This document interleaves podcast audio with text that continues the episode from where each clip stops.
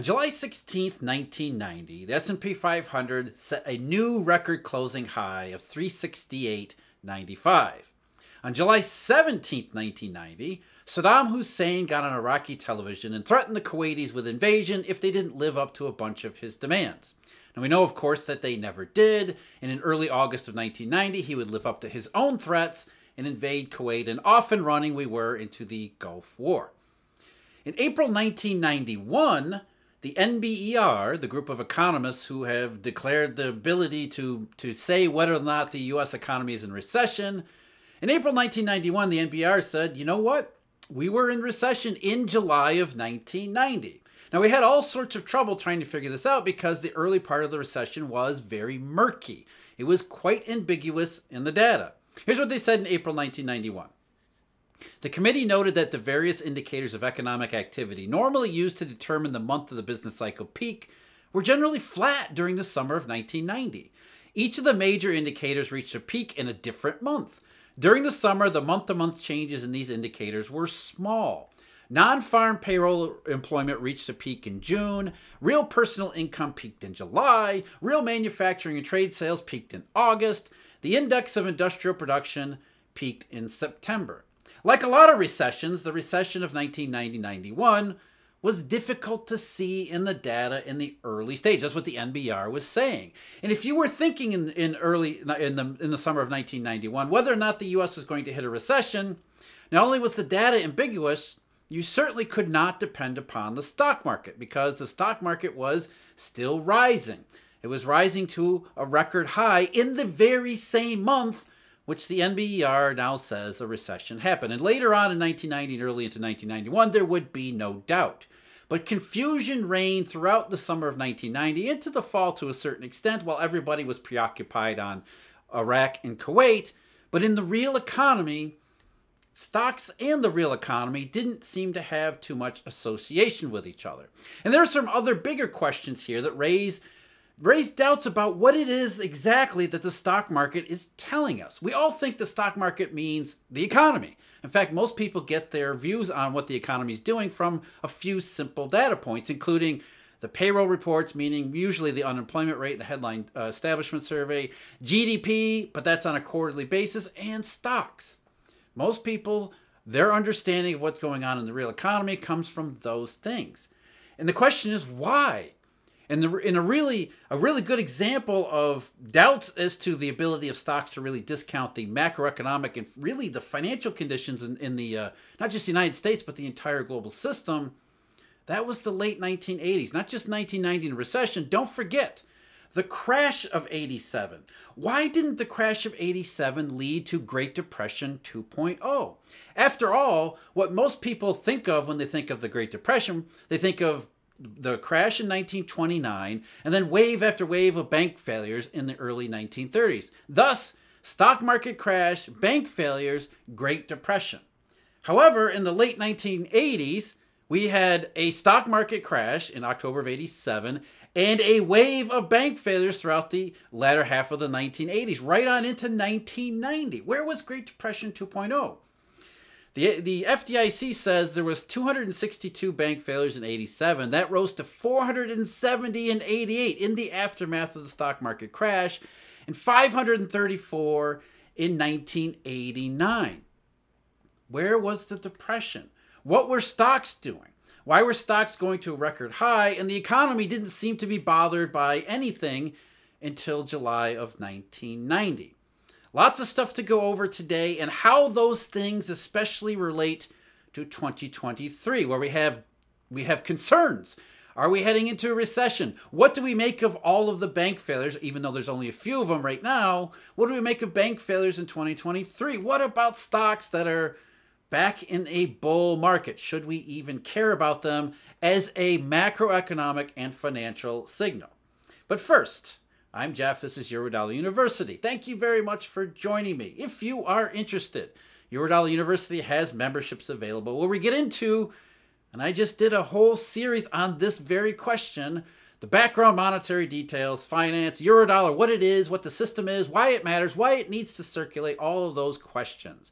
We also have research subscriptions, a daily briefing I contribute to marketsinsiderpro.com, as well as a deep dive analysis at Eurodollar University's own website, where we dive deep into all of these topics and several more. We go way behind the stuff that we talk about here on YouTube. That's all the information available for you at eurodollar.university. So I think we need to start today with the crash of 87. Before we get to 1990 and the recession, the crash of 87, which I was a little bit too young at the time, but I still remember it uh, being a, a, how old was I? 13, I think.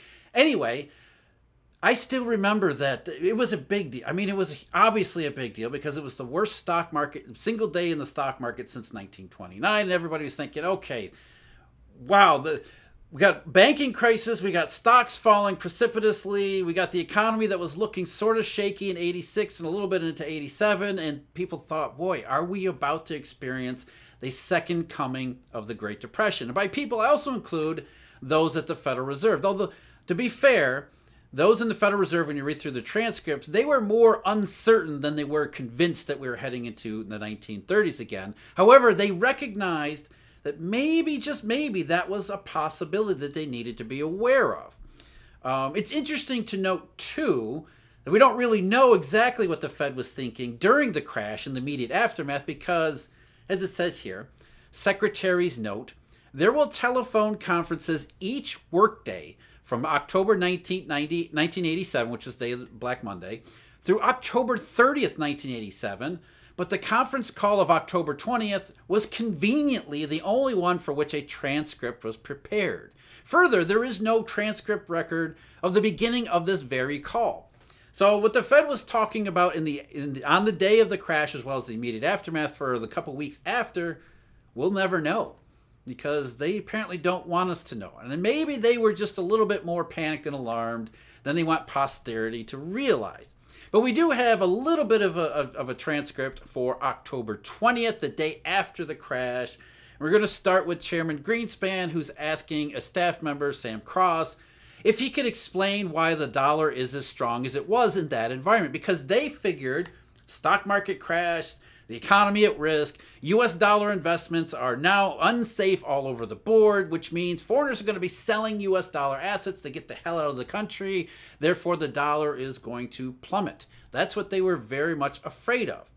Mr. Cross answered, Well, perhaps reflecting what Peter is talking about, in our bond market, there has been some tendency to move into treasury bonds as a kind of attractive place at this point given the chaos in so many equity markets around the world, because this was a global thing. But I think there certainly has been liquidation of overseas positions. And we've heard reports, certainly from our colleagues in Canada and from one or two other places, that they have seen investment firms and others liquidating positions, for example, in Canadian dollars, and bringing them back. What he was saying without realizing it is that First of all, the stock market wasn't imperiling just the US dollar asset system. It was a global phenomenon because by then we had global globally interconnected markets. Not quite globally synchronized just yet, but globally interconnected markets. But the issue here was about stocks versus the monetary system versus the financial system versus the real economy.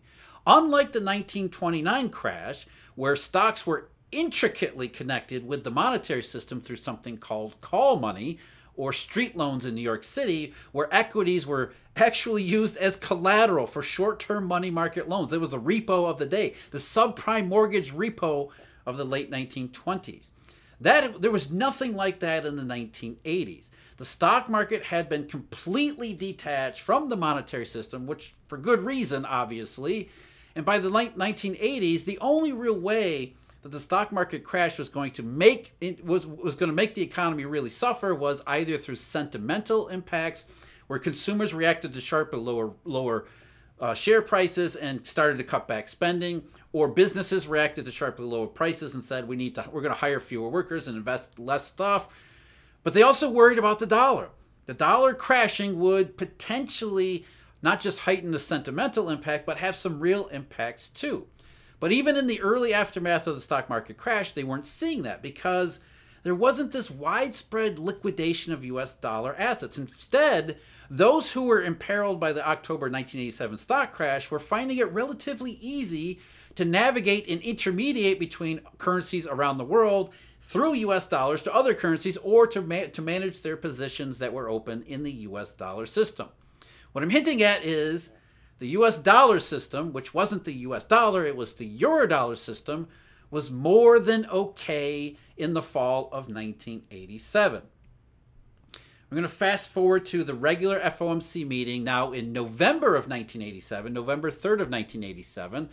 And the fellow's name is Frank Morris, who was the president of the Federal Reserve Bank of Boston, who happened to be born in 1923. So he was old enough to have lived through first the crash in, in 1929 as well as the Great Depression itself. And he asked, How do we handle this ball of wax on the declining dollar and avoid not putting all kinds of pressure on long term bond rates that are going to be very destabilizing for the domestic economy? Because November 1987, they were still convinced the dollar is going to go way down. If we have another run up in rates, we are going to see a new low in the stock market. I don't think there's any question about that. So I think it's an it's a most unstable financial situation. I wasn't around in 1929, Morris said, at least not old enough to know what was going on, but I can't recall a period when we have had such an unstable financial system as we have right at this moment. No. History would show that was wrong. The financial system was incredibly stable the equity markets, that small corner of the financial system, not the entire financial, that small corner of the financial system was experiencing a spasm of its own. It didn't spill over into the monetary system. The monetary system was more than fine, even though at that very time, as I mentioned in the introduction, there were over a thousand bank failures between 1987 and 1990. Stock market crash, bank failures, yet the monetary system was more than fine. It was more than able to with, with, withstand not just the stock market crash, but potentially any fallout from it, despite what central bankers at the Federal Reserve were worrying about, and many of them maybe privately thought Great Depression 2.0 risks. Instead, the monetary system, the eurodollar system, was operating at full capacity. In fact, it was going better than full capacity, which is why there was never any economic fallout. The market crashed, banks were failing, and the economy of the late 1980s, 88 and 89 in particular, seemed to be completely unbothered by any of it. We go to February 1988, and already the Federal Reserve could see, despite the fact that they were worried in the immediate aftermath of the crash, it seemed they couldn't find any evidence that the economy was was even slowing down. In fact, in early 1988, despite the the big the big uh, fuss and bother about the crash back in 80, October 87, the Fed was starting to think more about inflation again because there didn't seem to be any interruption in the uh, economic system. Here's Alan Greenspan, of course, February 1988. The other side of the problem is that if, if we are not dealing with any particular slowdown here, then the question largely is what be- then begins to emerge. And I suspect that we, what we have is a very tough policy problem because I think there are short term risks in the sense that I think the markets need more time for healing. They didn't meaning they need more more general softness in the short end of the money market. Nope, money markets were fine. But it's fairly apparent also if the general views around this table are correct about the longer term, and I must say I subscribe pretty much to what everyone has been saying about fears of inflation, that we have to make certain if we choose to be a little accommodative in the short run, we don't send the message that's our longer term view. Because as we know, even today, the Fed always, always, always has this inflation bias. Good reason in the late 1980s having had a close experience with the great inflation. But that should have behooven them to understand where the great inflation came from instead of buying into the myth of Paul Volcker and, and thinking, well, we don't ever need to understand the monetary system. We'll just move the, the federal funds rate around and hope that has some effect. So the bank failures, as well as the stock market, detached from the monetary system. In fact, the bank failures, the S&L crisis of the 80s, unlike the 1920s, 1930s, the S&L crisis was these certain these old dinosaur types of depository institutions dabbling in this new way of eurodollar money and finding that they were unsuitable for it. So the monetary system itself, the eurodollar system, continued to advance forward even if it left behind the S and Ls. And there was no fallout from the real in the real economy from either the crash of 87 or the S&L crisis until that mild recession in 1990 simply because the euro dollar at that point was invulnerable. But back to our original position here, original question. What is it that stocks are telling us? Did the stock market in July of 1990 tell us anything about the real economic situation as it would be in 1990 heading into 1991? Not really, because we had a recession developing from the earlier months in 1990, even before Saddam Hussein, even before the really the, the oil price spike earlier in that year. The, the, the economy was already questionable, as is usually the case in the early parts of recession. The data becomes ambiguous until all of a sudden it isn't. So if our question uh, and if our task here is to look around and decide, are we in recession in 2023? Setting aside the banking question for a moment, the monetary question for a moment, the economic cycle questions, what can we use to decide whether in recession? Well, I would hesitate to use stocks because historically speaking, they don't perform all that well around cycle peaks as well as cycle um, cycle adjustments, transition phases. Uh, 2007 and 2008 a perfect example. I've talked about before how the S&P 500 also hit a record high in October of 2007, mere weeks before the great quote unquote recession would begin. There was even a rally from the from the moment of Bear Stearns until May, the middle of May 2008, where the stock market rallied, the S&P 500 rallied about 12%. So that in May 2008, in the middle of what would be the Great Great Recession, in the middle of a full on monetary crisis, stocks were the S&P 500 was only down about 9% from its peak in May of 2008. So as far as reliable indicators of the economic situation as well as the financial and monetary situation, that's not the stock market. We're going to have to look at other things, which is why we spend so much time on this channel talking about things that are actually monetary, that are actually financial, bond curves, the monetary system, repo. Actual markets, physical fundamental markets, and the exact as the stock market gets back into a bull market, maybe for the time being, although I don't think it'll be all that long. On the other side, we have crude oil. And we're going to continue to talk about crude oil because it's showing up as a global economic indicator, a real one, and a monetary indicator too. Just today, as just before I started speaking, WTI, the front month July contract was 67.66, down big. We're back into the 67s again, even though Saudi Arabia, more production cuts, threats of more. But what's interesting is now we have full on contango all the way into September. So July is 67.66. Uh, August 2023 contract 67.81 and the September contract 67.83 despite tight supplies, low margins and everything else. So as far as market indications, if you want to just settle on one or two, stock market doesn't tell you what's going on in the economy, oil does. Stock market doesn't really tell you what's going on in the monetary system, oil does.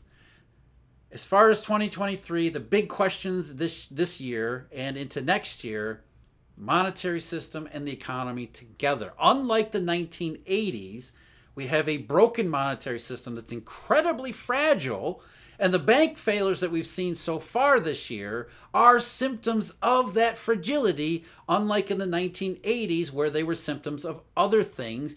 And the monetary system back then was incredibly robust and growing. In fact, it was really in its early stages of its mature cycle, this eurodollar system. So, broken monetary system and bank failures, as well as oil markets talking about recession, that's nothing like the 1990s. I'm Jeff. This is Eurodollar University. Thank you very much for joining me. As always, huge thank you. Eurodollar University research subscribers, Markets Insider Pro research subscribers, and of course, all the Eurodollar University members. Until next time, take care.